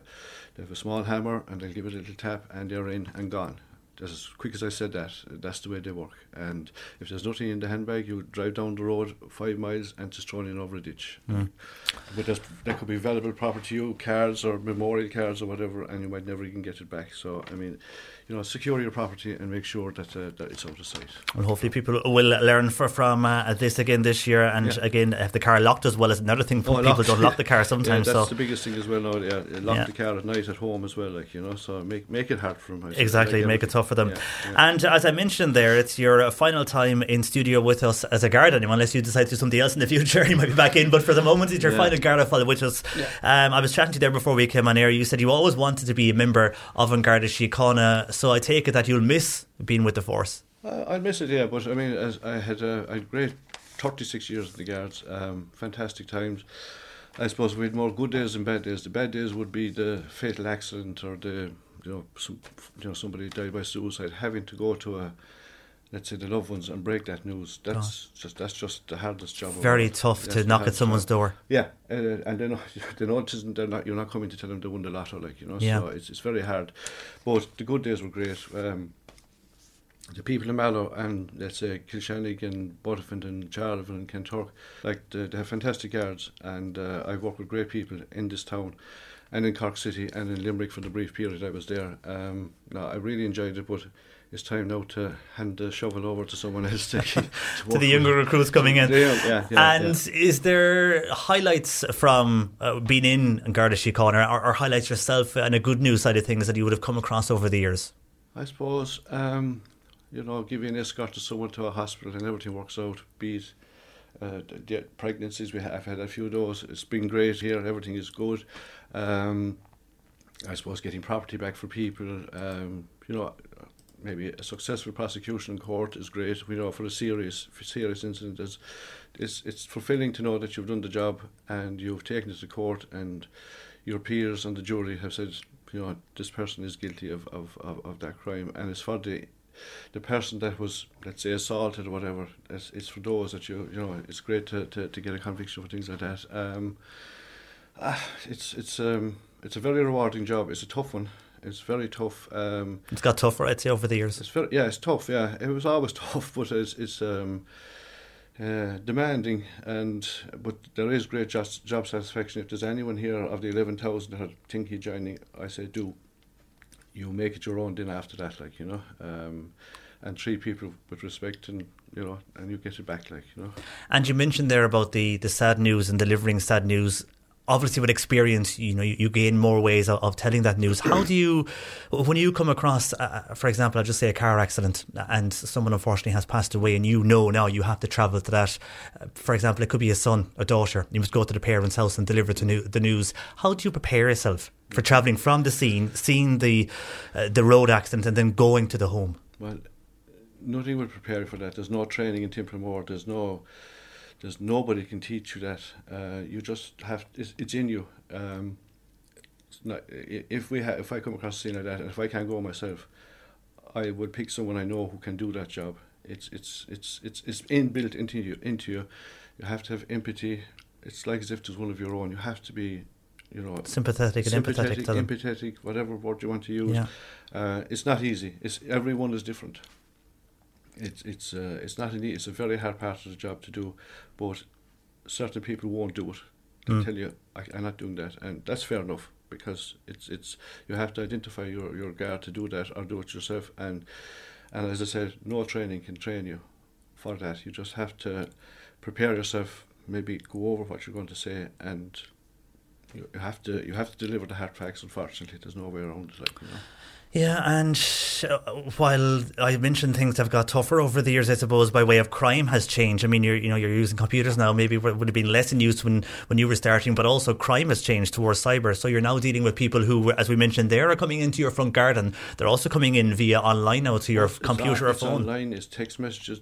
Click on this link, and again, going back to, uh, to crime files, do not click on any link. Yeah. And if you have if you have your bank card, ring that number down the bank card for your lost card, and they'll tell you there's nothing wrong with your account. But you would have had to relearn all of this again because this wasn't there. No, no. I I mean, No, this wasn't there 15 years ago, and that I mind 36 Yeah, well, years it's ago. a- It's a, bit above my head now. Just uh, I, that we have young guys in Maryland. They're very good at that. They're excellent at it, and they're well able to you know trace it back like as far as they can, like you know. And Yeah. uh, but that's uh, that's part of the reason I'm retiring because it's above my head, you know. But uh, It's- yeah, it's all changed. Job has changed totally. Yeah, um, but Has the force changed itself over the years as, as a Garda Síochána force? Is it a different on Garda Síochána now that, than it was when you joined by way of technology, by Oh, way of who's it's- running the force? It's, it's, no, it's, it's, it's, it's after improving drastically. It's Mm. fantastic. Like you know, I mean, uh, the equipment we have, um, uh, the, the caliber of guard that's been is, is coming out of Templemore. They're they're excellent. Um, uh, equipment is fantastic. Um, look, we could do it better, but uh, everyone is always looking for more. Yeah. Uh, but no, it's it's it's uh, it, it would be a great job for a young person now to take on. But it's time now for me to make room for that young person. So. Well, hopefully, some uh, person will take over your role as well on the Well, Garda file in the future. We'll, we'll yeah, hear a few new yeah, voices. But for the moment, thank yeah. you, John, for your help Thanks, John over the years, whether it's here in the Garda file or for incidents, unfortunately, like you've said, with road accidents that we've had to deal with and, and deal with you over the years here in the radio station. Yeah. And we thank you for your help. And I just want to thank yourself, JP, and uh, Patricia and Bernie for the help, especially when something happened suddenly and we needed to get out there that roads were closed or that we wanted witnesses or whatever. Uh, to get the airtime here is va- invaluable to ourselves in Garda Síochána, so I want to thank you for that. Well, it's our pleasure, John, and thank you for joining us over the last. We reckon is it thirteen to fifteen years or more, More- you're more doing the Garda file. yeah. Maybe Yeah. add on a few more years. Yeah. John, I wish you all the best and uh, enjoy your retirement. Thanks very much. That is Sergeant Sergeant John O'Leary there, uh, joining us from Mallow Garda Station, his final Garda file. We see a text in asking about neighbours. I'll get to that shortly. Uh, neighbours, of course, coming to an end, unfortunately, this year, uh, but we'll get to that story in a while.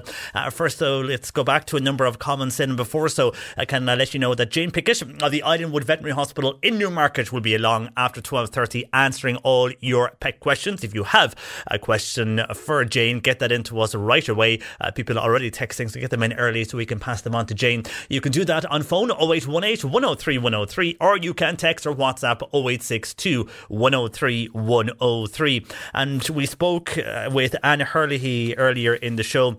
And this was to highlight uh, World Ovarian Cancer Day, which is going ahead uh, this Sunday. And Anne herself going through ovarian cancer. She was diagnosed in 2014 with stage four ovarian cancer. She has gone through a number of surgeries, uh, two recently uh, earlier this year, and now is receiving radiotherapy with NCUH for the next seven to eight weeks. So we wish Anne the very best of luck. But a lot of people, uh, after our conversation with Anne, texting in, wishing Anne the very best. Um, hi to Louise, who says, What an inspiring woman Anne is.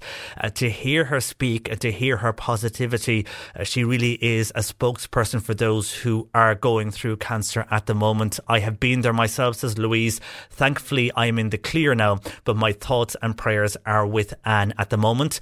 While another Anne says, May the Lord heal that woman. Uh, what a great woman she is, uh, says Anne. And John saying, listening to Anne, I was nearly in tears towards the end of the conversation. Her brave her positivity, and her love of family and friends came across. Hopefully, she will beat this and continue uh, to see her grandson's communion uh, next year. We wish her the very best, says John. Indeed, do all of we. Uh, and more people uh, texting in, wishing Anne Herlihy from Charleville the very best. And we will speak to Anne again on the show over the next few months, and we wish her well. Um, regarding the situation with water and boil water notices, uh, Killavullen uh, was what we were discussing this morning.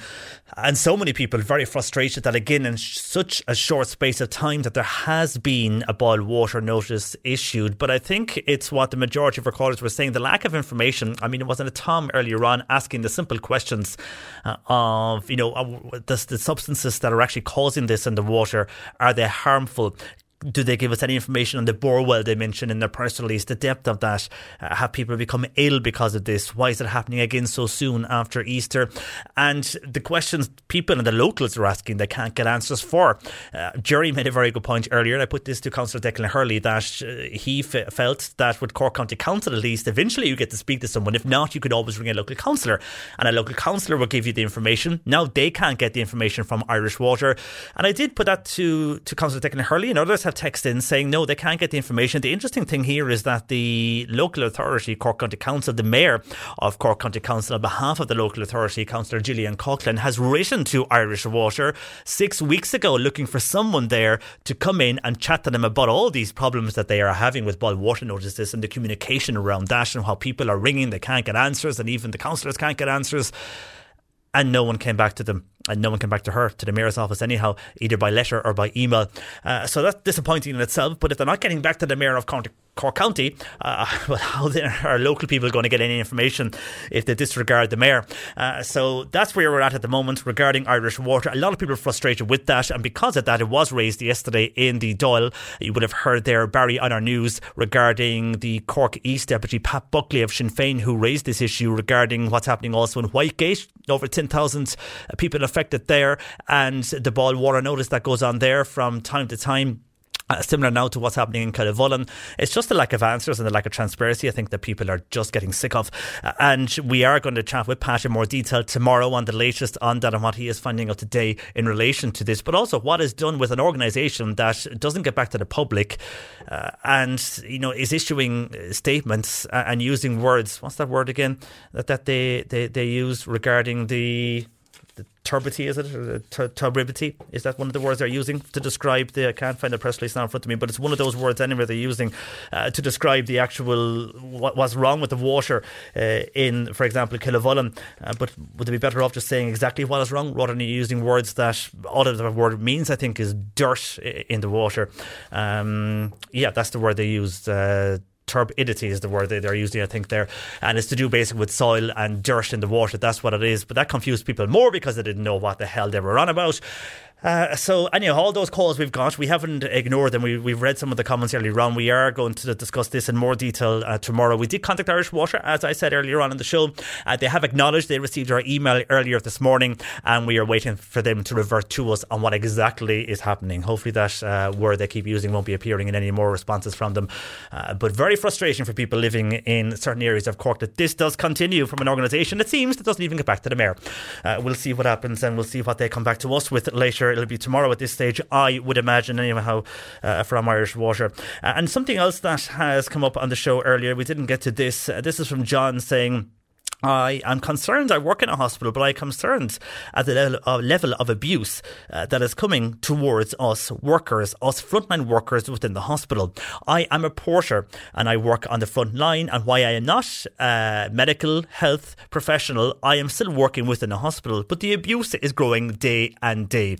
And now at the INMO conference, they are mentioning this, but I feel us porters are being left out. Uh, well, on that, and we have spoken to many porters over the last number of years years on this issue and also from hospitals here in the city who have to deal with the abuse uh, they get from public members who come in. First of all, it could be verbal abuse, but worse still is the physical abuse that many do suffer.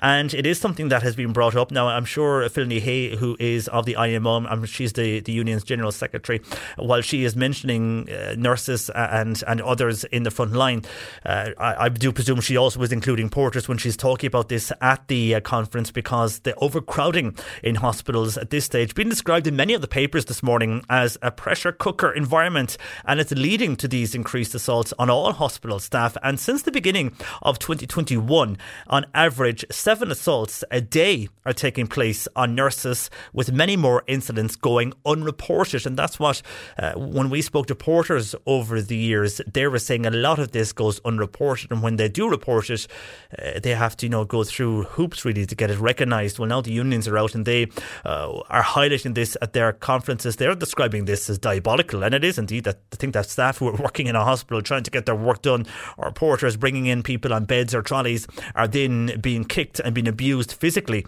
uh, not to mind verbally.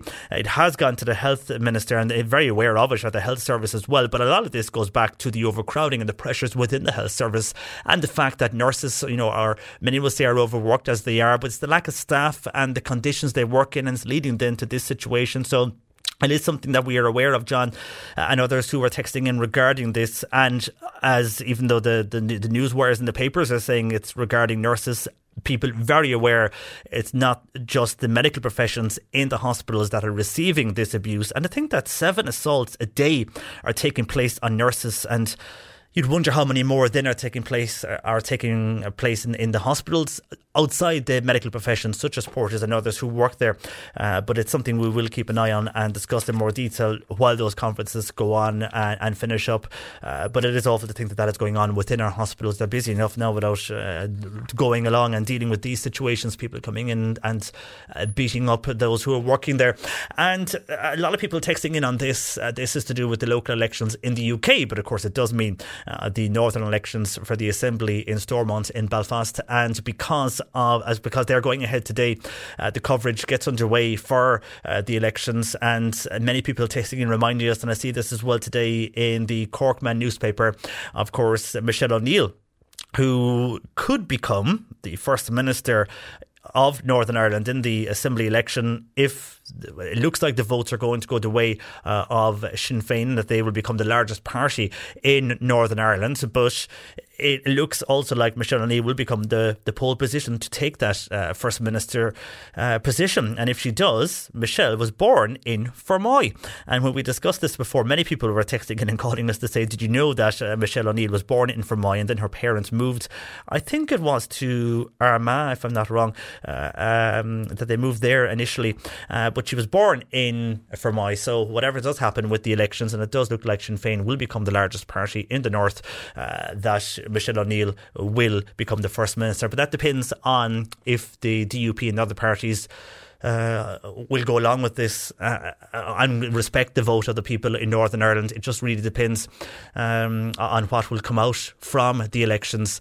Uh, at the moment, the Alliance Party are also vote uh, as, as the voting polls are, are being done as they're voting today. The Alliance Party are coming out very strong. They're a new party uh, within Northern Ireland, and with them and with Sinn Féin and others, you'd wonder will it be a different looking Stormont now than it was a, a, number of years ago when there was the local elections, and that's also taken into account the changes then uh, with regards to Boris Johnson's government uh, from London. So uh, we'll wait and see what happens, and if everybody plays ball. It looks like Michelle O'Neill will become the first minister. Uh, but as we all know, with politics in Northern Ireland, and I worked for a brief period in Belfast. Um, uh, with UTV uh, uh, covering uh, uh, similar political stories, and it's a different ballgame, as we all know, uh, when it comes to politics in Northern Ireland. So it could go anyway, but we'll, hopefully they will form some type of a government anyway uh, in Stormont. Thank you for your calls on that and those texting in regarding Michelle O'Neill, originally from Fermoy, or uh, born in Fermoy. Uh, they moved, the family moved into Northern Ireland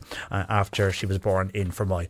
your lines are open. Our lines are open. Even you can call Bernie if you have a pet question now for Jane Pickett of the Islandwood Veterinary Hospital in Newmarket. You can call us on 0818 103 103 or you can text or WhatsApp 0862 103 103. The C103 Cork Diary. With Cork County Council, where communities and businesses all across the county can get the support they need at corkcoco.ie.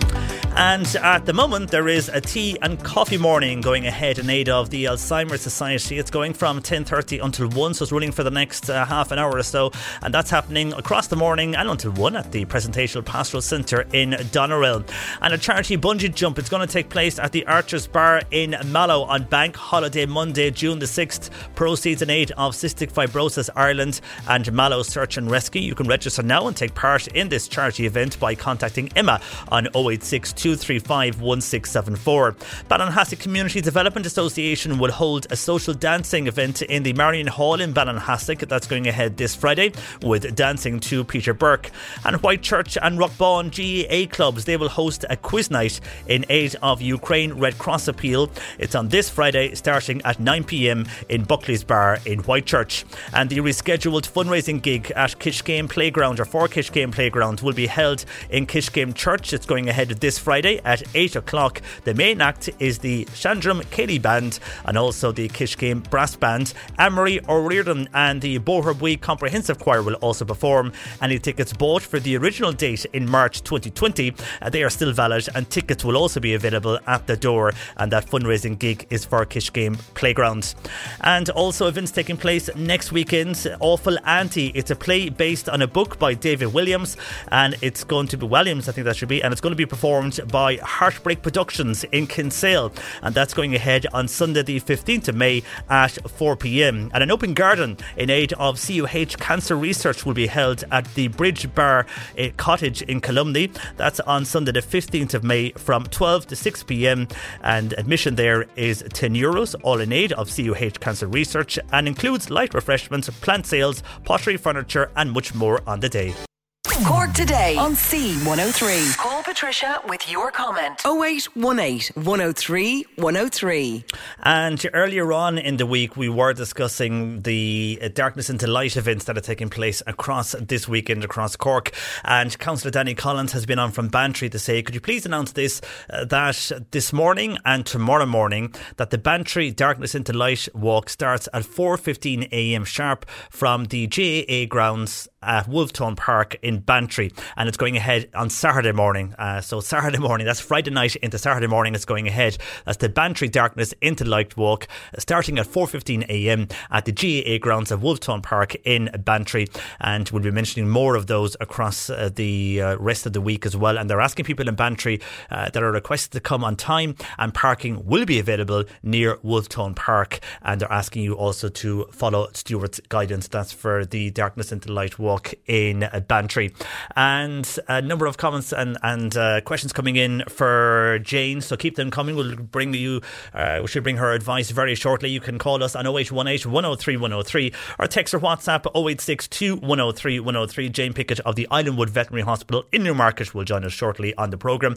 Uh, a different Jane, and also Anne was on to us yesterday and they were asking, they're fans of Neighbours, and they were asking, is there any truth that some big stars are coming back to Neighbours? Well, as you'll all be aware by now, the much loved Australian TV show it's going to cease production in June in Australia after 37 years, and this is due to the loss, as you'll be aware, of their broadcast partner in the UK, that being Channel Five. And a lot of people are asking, will the big characters over the years make a comeback to the show? But two of those in particular that they wanted to make a comeback were. Scott Robinson and Charlene Mitchell, and they were played by Jason Donovan and Kylie Minogue. And yes, uh, they are going to make a comeback. They will return to Ramsay Street for the Neighbours finale. And there's been different reasons why Neighbours is being uh, scrapped, I suppose you could say, in a way, or ceasing production. Uh, one of the reasons is because the broadcast partner in the UK, Channel 5, they want to produce more homegrown productions in the UK. And there was, over the years, different issues with uh, uh money, like in every uh, TV production unit over the years as well. But You'd have to wonder about viewership because with the likes of Kylie and Jason now going to be there for the season finale and the overall Neighbours finale, I'm sure they'll have a massive viewership for that, which is always the way when a show airs for a number of years and people dip in and out of it. For the last one, will you be watching it? If you ever did watch Neighbours or dipped in and out over the years, will you watch it for the final one? let me know because uh, Anne and uh, Jane on uh, text uh, Anne yesterday, Jane this morning asking about that. You'll be glad to know that both of them are coming back in their roles as uh, Scott and Charlie. I'm not too sure what storyline or what they're going to say or where they were, or, uh, what how they're going to introduce them back into the show, but they are coming back anyhow, and it'll be some finale with all the old faces back. Uh, and again, as I say, a lot of the viewership to that will be very high. Um, I suppose you can only do that for one show; it's not high all the time. they can't come to of, of producing this particular show. Anyhow, we'll wait and see what their storyline is. Hopefully, that keeps you happy there for those Neighbours fans. Uh, we'll go to pack questions next. Jane Pickett of the Islandwood Veterinary Hospital in Newmarket joins us. You can call Bernie 0818 103 103 or text or WhatsApp 0862 103 103. Jane will join us next. Cork today on C103. Text or WhatsApp Patricia with your comment. 086 103 103. And we're joined by Jane Pickett of the Islandwood Veterinary Hospital in Newmarket, part of the Millstreet Veterinary Group. A very good afternoon to you, Jane. Good afternoon, John Paul. How are you doing? I'm fine, thanks. And Jane, a lot of questions in today, so I'm going to get straight into them so we'll get through as many as we can. And uh, hi, John Paul and Jane. Uh, can you ask Jane, how will I remove a tick from my cat's paw? It's a raised black spot, but it's hard to get hold of and to hold her to see it. And now it's her front paw. Uh, looking forward to hear what Jane says. Okay, this is an interesting one. So ticks can sometimes attach themselves to paws, but usually not in very mobile areas like that. So it could well be a tick, and like there's uh, ticks abound in our part of the country here anyway, so it's quite possible, and it's the time of year for them. Um, I would say that if there you have noticed a tick, it does need to be removed. Understandably, the paw area, as let's say when you get ticks on a face or sometimes the neck, um, it can be very difficult to remove atraumatically. So it's really important that the tick is fully removed. That means its body parts, so the kind of bumpy bit, but also all of its legs. Because if it's not removed correctly and one of those legs is left inside, it can set up a little bit of an inflammation and a reaction on the skin. So a lot of the time, unless you're very used to removing ticks from your pet, it is best to pop along to your vet and certainly for the first time you see a tick on your pet so that they can remove it, but also so that they can show you how that that's done. And if you do tend to be like woodland, so you know for again. The one thing I would say is it is important in this situation, I think, given that it's a foot, it's a slightly unusual place to find a tick, to pop along to your vet first to get it removed, but also just to make sure that it is in fact a tick and that it's not a little skin lump or bump that might need some investigation. So I think if you're struggling at this point, I'd, I'd make an appointment with your vet to get. As another person on WhatsApp says, I have a new puppy, five months old, and he tricks Jane for toilet training. The dog he tears up the puppy pads, could take him out and he will go to the toilet, but then when we bring him back in, he will go again. So he could be out all day. Then once we come in, he'll go inside. Oh, the little devil. I think he's probably just a little bit confused about what he's meant to do. Um, and that's quite natural at this stage. Pups are really just learning by doing, and they're, you know, it's trial and error for them. I think if your puppy is shredding up the puppy pads at this stage, I think it's probably time to get rid of them. Um, puppy pads work really well for some pets, particularly overnight, where they don't want to, let's say, soil their crate, which is kind of their safe, happy place that they want to keep clean as their little den. But generally, I would usually recommend in most situations if you have easy access to a back garden or somewhere where you can directly easily take your pet out to do their peas and poos I try and get them to do their peas and poos outside pretty much from the start rather than on a puppy pad certainly during the daytime anyway. Um, so I'd say get rid of the puppy pads because the next thing is they'll start chewing and swallowing them and that can be quite dangerous. So probably best to dispense with those for now. I think the main thing is give your pet the most times to get it right. So take him out more than you think you should to do his and poos. Give him lots of play, lots of running around outside. That can stimulate the bowels to get going. And importantly, once he's been a, been a good boy and done his business outside, don't take him straight back inside. Make a big fuss about him. He's the best boy ever, and maybe a little treat here and there to kind of associate that with doing his business outside. But then play with him for another minutes or so, so that he doesn't think that, let's say, if he does his business, he gets taken inside and all of the fun ends, immediate, ends immediately. So he may be kind of holding on to things until he gets back inside because he doesn't want the fun outside to end. So I think, yeah, giving him a little bit of extra playtime after he does his business, and when when he does his business, giving him lots of kind of verbal praise, maybe a little treat here and there, um, that should get you on the right road. It really is consistency, and I think the more times they get it right, the quicker it all solidifies in their brain. Now, if he does get it wrong, that's going to happen too. It's not his fault. It's just that he wasn't in the right place at the right time. So there's no benefit in scolding or anything like that. The best thing is to just clean up the mess inside and with Pet Safe Cleaner, get rid of the smell so that it's not marked as a, as a toileting area in his head, and just you know move on and try again the next time he goes out.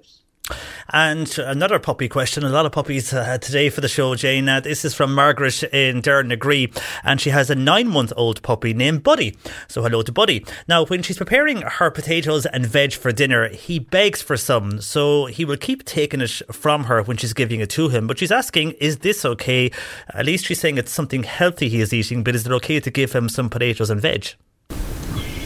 I would say, on balance, I'd probably try and avoid doing it. Um, two two sides to that is that he's a he's a young growing boy at the moment, but he is so he can probably intake a bit more calories and and then let's say um, he might be able to in a year or two when his growth has stopped and it's not kind of soaking up that extra energy intake, and it may end up with him becoming overweight later on in life. So firstly, I kind of stick to your complete diet and make sure it's the right amount as per the back of the packet for your dog's life stage and growth. And if you need any advice, visit your vet or local vet nurse to have a chat about that. We're always happy to, to chat about nutrition. But on the other hand, it's also behaviour wise. You, if you're giving him little scraps now that he's begging when you're cooking, it might be very cute and we all like to, you know, sneak them a little treat every now and again. But you're really ingraining that behaviour for later in life that, you know, every time he sees you with food, he's going to start begging for it. Um, and that can become quite wearing. I know around the house, one of my dogs um, is very insistent on wanting to eat whatever we, we try and eat, and, uh, and my little dog has some dietary issues as well, so we have to be really firm in, in not doing that. But I think really as well for your pet's own health, avoiding any tummy upsets, having table scraps, or you know, in, avoiding becoming overweight later on in life. It's a behaviour I probably Okay, and very finally, Jane, this is from Mary in Bantry. She has a poodle Shih Tzu cross, 11 years old, and uh, has a very bad cough at the moment. Now, she is on heart tablets for the last two years, and when she drinks water, it makes her cough worse. Why could this happen? Okay, so this is an interesting one. I think there might be a few things going on here. So, if this little pet is on heart tablets and it's been diagnosed with heart disease, then that's something going on in the background. Heart disease can in, in, indeed cause a cough because generally, as the heart heart disease progresses, the heart takes up more space in the chest, and sometimes that can cause some irritation on the windpipe. There are lots of other causes of a cough, however, and the fact that the cough is occurring more when your pet is, is drinking or eating suggests that maybe a little bit of food is going down the wrong way, or the upper part of the windpipe might be a little bit irritable. And that may be to do with the heart, or it might not be.